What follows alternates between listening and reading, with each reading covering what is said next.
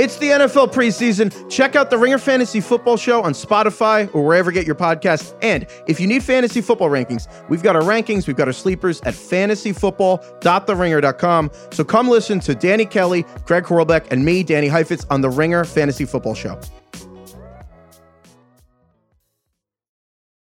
On April 3rd, the Walt Disney Company will be hosting its annual meeting of shareholders, and we need you all to vote for your board. It's important you vote only for Disney's 12 nominees using the white proxy card. Do not vote for the Trian Group or Blackwell's nominees. Learn more at votedisney.com. This episode is brought to you by Lululemon.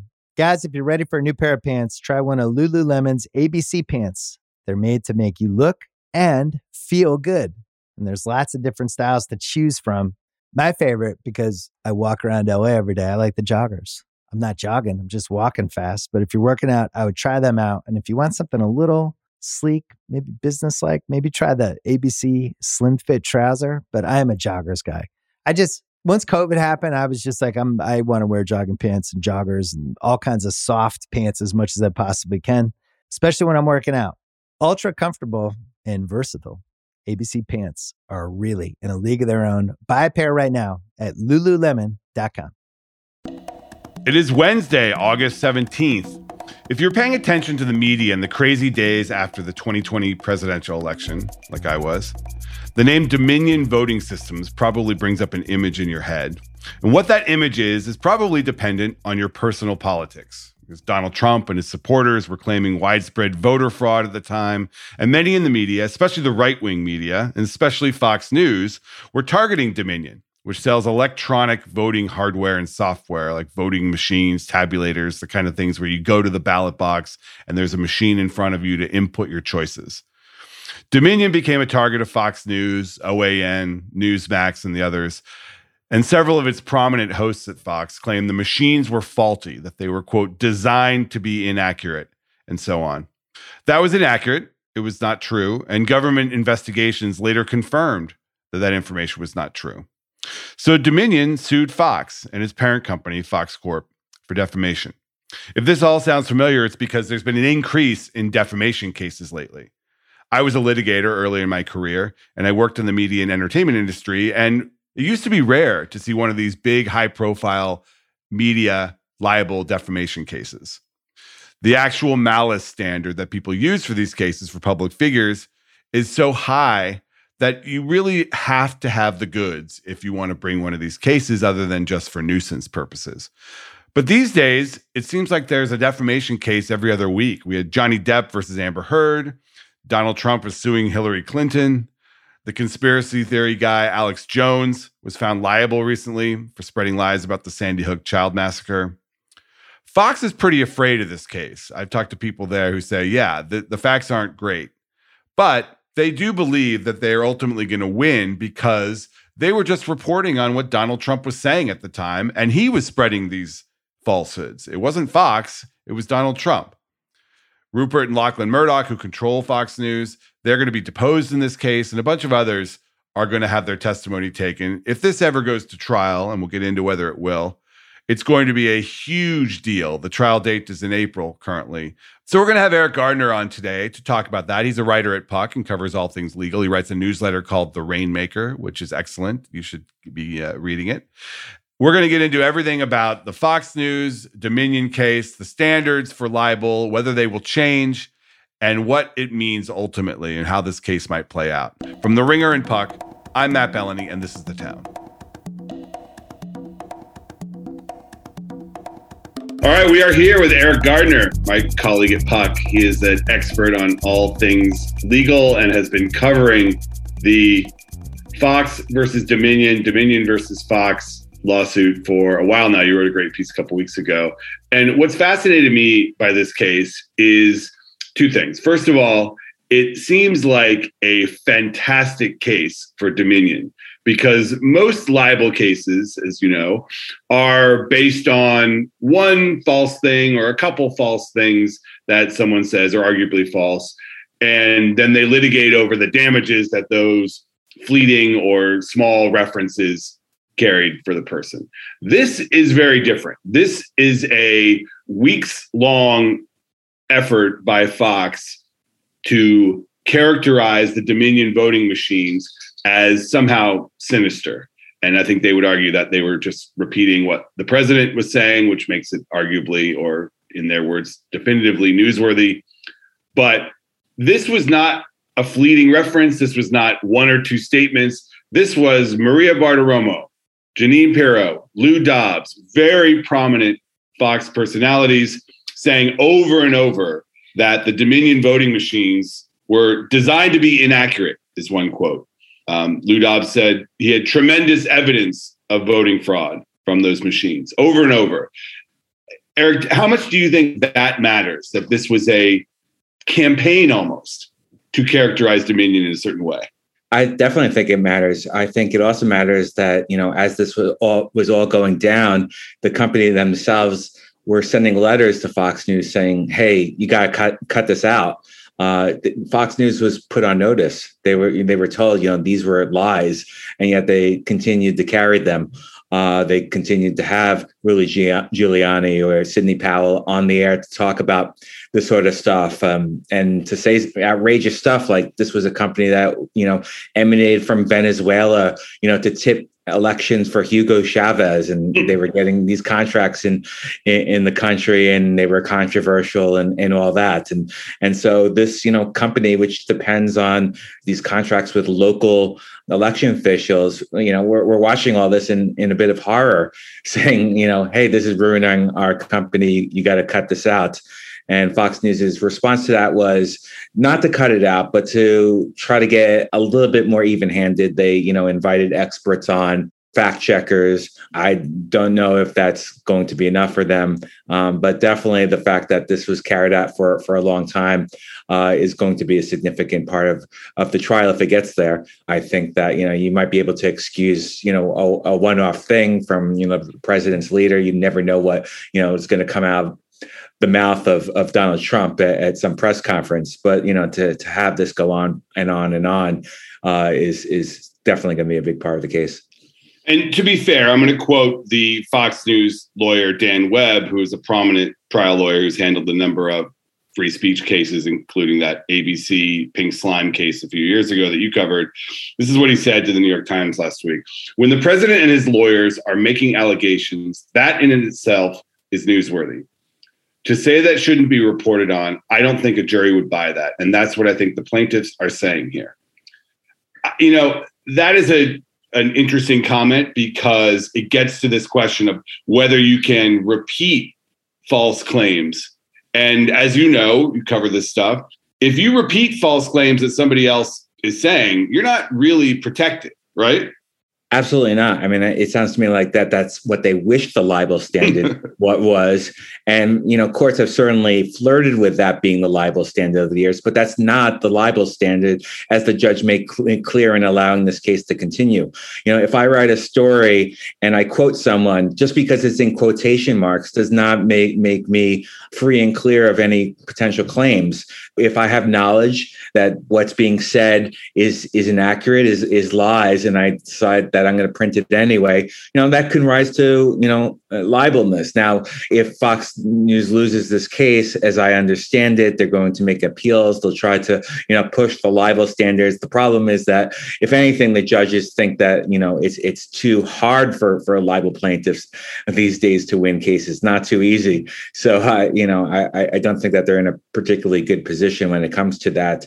That being said, I, I do believe it's it's some sort of narrative they're going to craft to the jury uh, that you know all Fox News was doing was repeating uh, what the president and his minions were saying, uh, and how could that possibly get you in trouble as a news organization? You know, Fox News's is approach would be, you know, we had to cover this because this was the biggest story in the land.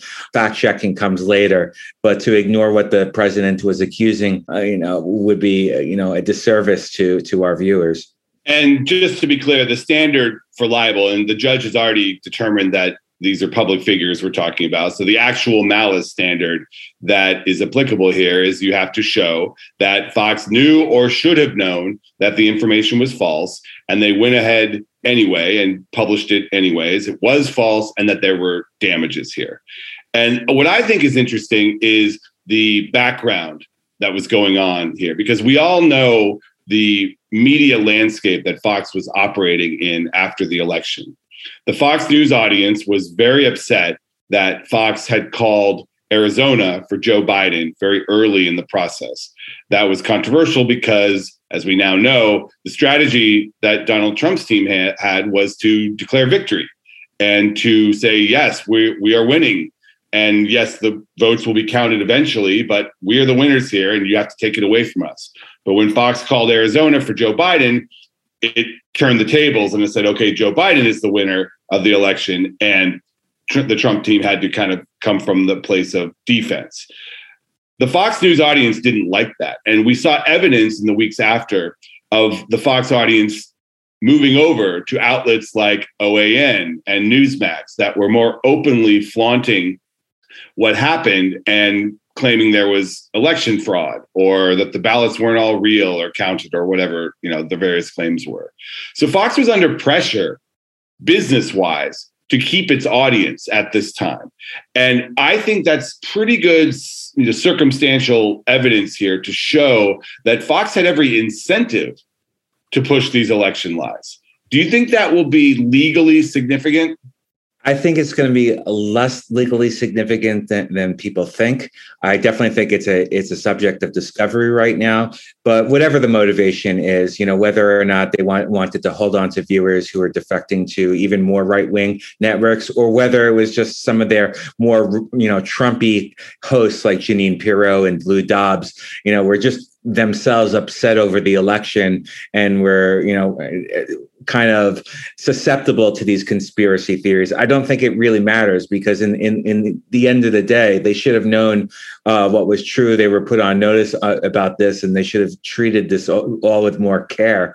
And so, I you know from a from a technical legal standpoint, I'm not exactly sure that you know having business motivations above all else is going to change the situation for them. And and uh, I I just think it's going to potentially be an embarrassing note and maybe that that is is the more important thing that if dominion gets evidence that you know the murdochs were say were involved in these months and directing the editorial towards this conspiracy to hold on to viewers that's you know something that's kind of would be a black eye and and would be highly embarrassing. So i think it could play a, a note that way but i don't think it's going to change the outcome of the case yeah, and that's clearly why they're going after these top executives. The theory seems to be that there was direction from above. And we know from past instances at Fox News that the Murdochs, specifically Rupert, do get involved in those kinds of decisions. They decide on particular narratives and they communicate those views to the producers and the hosts directly. So if there is evidence that Rupert or Lachlan was saying, listen, you know, go harder on this, or, you know, have you looked at this? Why aren't we doing more on Dominion? That would be a proverbial smoking gun in this case, I think. Yeah, and the, I mean the other thing that is that there are many different uh, defendants here. So evidence that might sink Fox, Fox News might not be the same as evidence that sinks Fox Corporation, the parent company.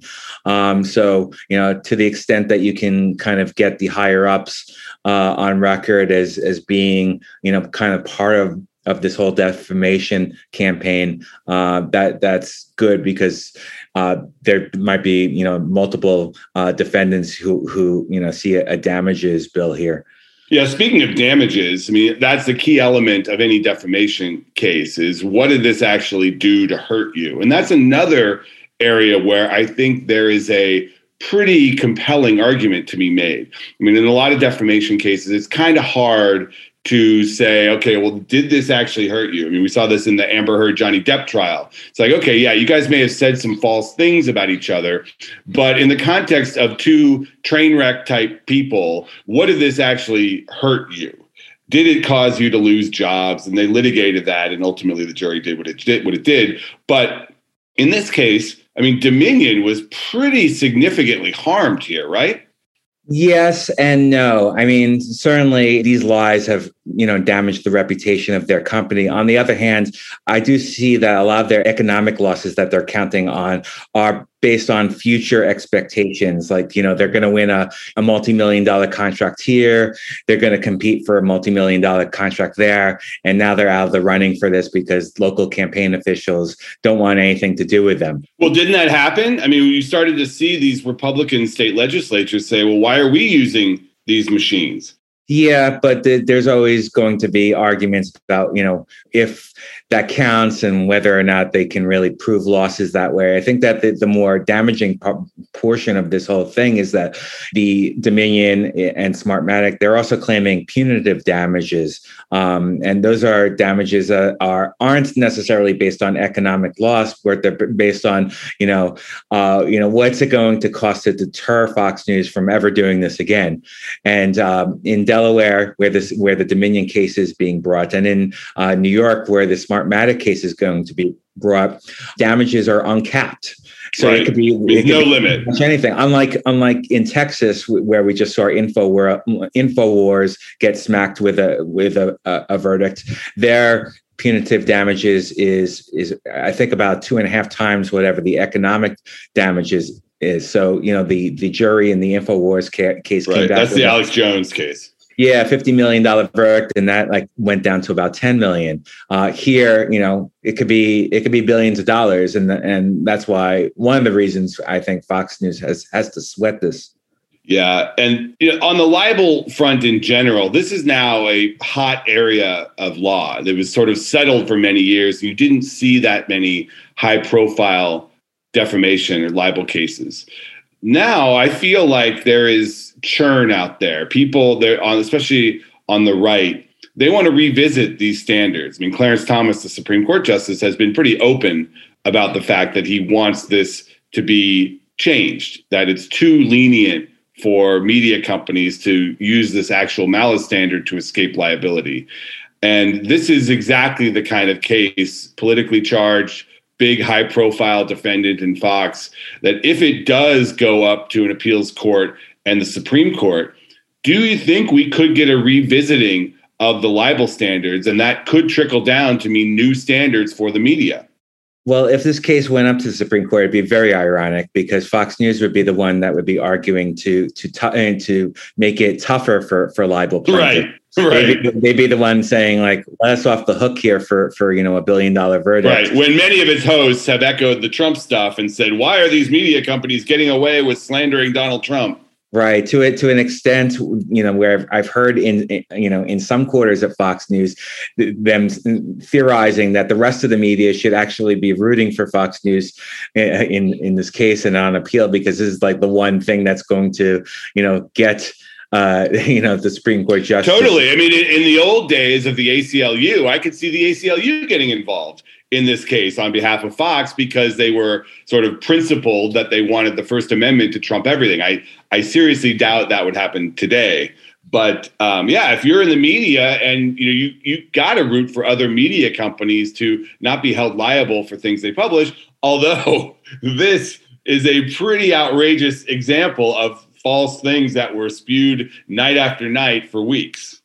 Yeah, yeah. I'm not sure that the media really wants to highlight this case as the uh, as the one that that saves them. Uh, I, you know, eventually, I definitely think that the High Court is going to tackle some of these libel issues. I don't know if they're going to revisit actual malice, but there are uh, certainly other uh, ways that the uh, Supreme Court could kind of mess with the minds of of the media, whether it's you know making these cases a little easier to to advance on the front end or or anything or damages or anything along those lines. So it's it's definitely a ripe topic. And yeah, I've been seeing more and more of these cases. You know, pretty much not a week goes by where you're not seeing a major defamation case being brought. And I think part of the reason is is you know Donald Trump himself kind of campaigned on, uh, you know, let's let's open up libel laws to to target media companies, and that brought a lot of awareness of of, of these kinds of suits. Um, the other thing you know we saw was you know the whole Me Too movement. You know, a lot of people's reputations were kind of destroyed, like in the course of you know one you know a day, one allegation, one news story, and they um, they saw libel laws as as basically the only thing that they could fight back on. So there are, there are a bunch of different reasons why more and more of these cases are coming. Yeah, I think the uh, the social media era has really redefined what the concept of media even is. I mean, if you look at the standards for libel, it goes all the way back to New York Times versus Sullivan in the 1960s. And if you look at the media environment then, it, we're talking about newspapers, you know, print, and there was television, there was radio, but there was not the power that the social media companies have today and the fact that one comment can go viral and these things live on forever you know whereas in the old days it was a day's newspaper and then it was gone. So i do think that it does make sense to revisit the notion of what media means um, but I certainly, being a, a, person in the media, I would not want to lessen the standard. I think this country is better off having more lenient press standards than a place like the UK, for instance, where it's much easier to sue over something that uh, that is said in the in the press. Um, but that's the benefit of having the First Amendment here. So hopefully that gets applied. Do you think that ultimately that this is something that catches fire in on the right and that they do try to institute new laws or revisiting these standards from a statutory perspective rather than waiting for the courts to do it? Well, I mean, the problem is that the Supreme Court has, you know, ruled that you know the Constitution uh, says certain things about libel laws. You know, yes, libel laws are mostly a creature of state law, so so you know you can shape a few different things. But when the Supreme Court in the '60s in Times v. Sullivan says, you know, the actual malice standard is is an implied part of the First Amendment, there's nothing that that states can can do exactly about that they can't make it a little tougher than than than the actual malice standard. They have to basically, you know, argue in court that that the actual malice standard was wrongly decided, like uh, like Roe v. Wade, and they, right. they were successful there. And maybe maybe maybe you know maybe the media company should start worrying about that, especially with a couple Supreme Court justices already on record um, saying that. But uh, yeah, I, I think it's going to be a hot area. So give me your ballpark here. What's going to actually be the outcome here? So I actually think that this case is going to be settled. Even though they're not talking settlement right now, they have said that they're not. That's correct. This is not the time for for settlement negotiations. I think that that much closer to trial will be the time uh, when you know all the evidence is collected. It becomes pretty clear what both sides have. You know what what what it's clear what the judge will allow to be presented at trial. Then you know the both sides can kind of like figure out what sort of risk this this case represents.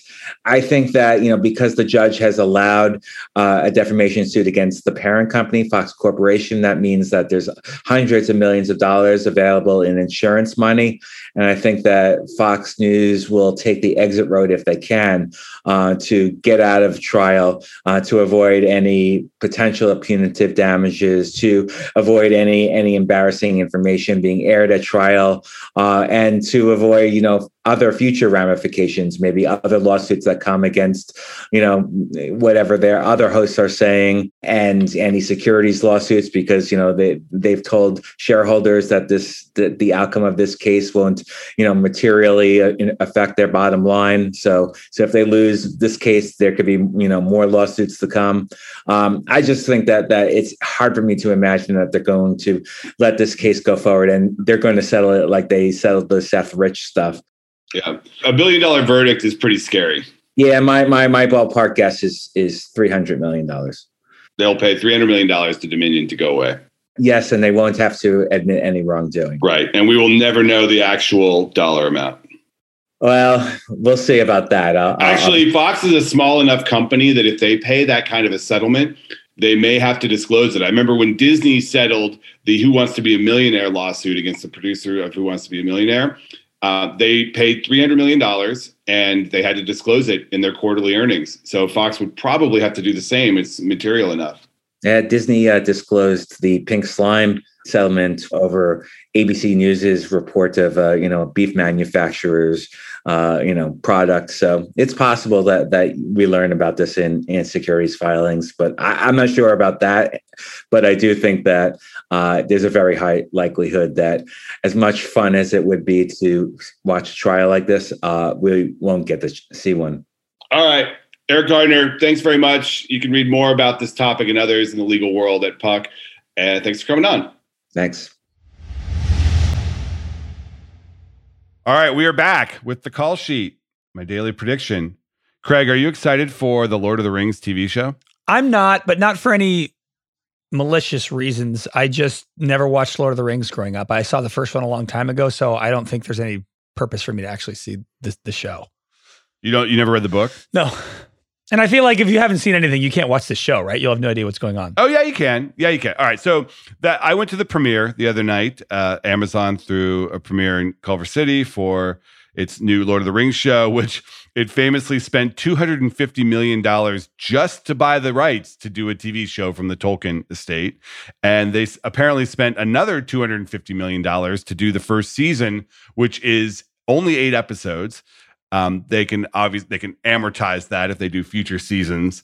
They can use the sets and costumes and everything so it won't be that expensive forever.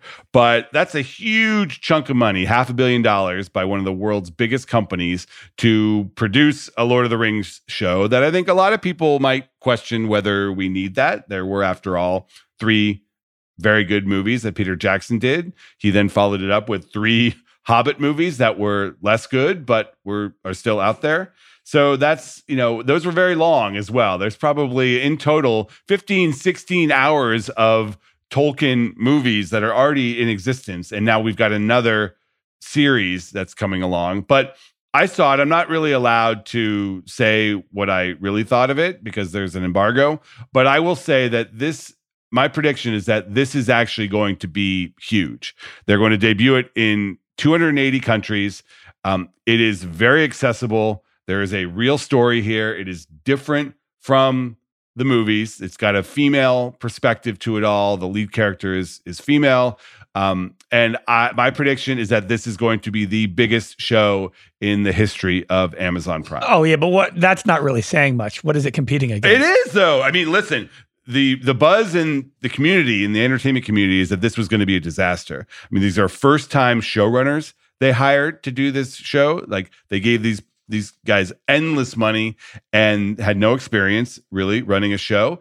There is no star in this. All of the actors, I mean, some you may have recognized from other things. One guy was on Game of Thrones, a couple others, but there was nothing. This is Amazon, which yeah, they've had some hits, but they their track record, it's not like this is HBO doing this. This is Amazon doing this. And I think a lot of people in Hollywood were kind of scared that this was going to be a complete disaster. Plus, they spent so much on it. There's a Schadenfreude out there that I think people are kind of rooting for it to not be good because they've spent so much money. Yeah, but just ba- based on the baked in fandom of the Lord of the Rings franchise, I there's no way this could be a flop. People will at least tune into episode one and two to check it out. I think that's right. Uh, but I think based on what I saw, they're going to watch all eight episodes, or a lot of people are. And I think that the um, you know, this famously originated because Jeff Bezos said, you know, where's my Game of Thrones? And they're like, okay, well, we could do Lord of the Rings, and he happens to be a big Lord of the Rings fan. You know, Bezos was there on Tuesday night or on Monday night. He was at the premiere. Um, Andy Jassy, the CEO of Amazon, you know, all the big executives were there. They care very much about this, and they're doing a huge promotional push. The cover of Time magazine, and they are they are going to turn this into an event. If you look at Amazon trucks and packages, it's got Lord of the Rings on it. So they are going to put the full muscle of Amazon behind it. Uh, but you know, they, they've had they've had hits like The Boys is a big hit. Um, they Miss had, Maisel. You know, they had, Miss Maisel's a big hit among you know Jewish grandmothers, but it's not. I a, know I know people who like Maisel. Okay, right, but it's not a global phenomenon. It's a critical hit. Sure, yes, it's a critical hit, but so is Fleabag. And I think if if I asked my mom whether she knows what Fleabag is, she would say no this is and i don't but i don't think my mom is going to watch lord of the rings either but i think a lot of people around the world are going to watch this and it's pretty good so i think that this is going to have a huge audience Is the story ba- based on any previous lore, or is it completely new and made up? it's based on there's an interesting credit in the opening it says based on the lord of the rings and its appendices by J.R.R. Tolkien. Mm. So they're taking from all aspects. I mean, I don't want to, I'm not a huge Lord of the Rings nerd, but like there are many different texts that you can draw from, not just the novel that you might have read when you were in high school.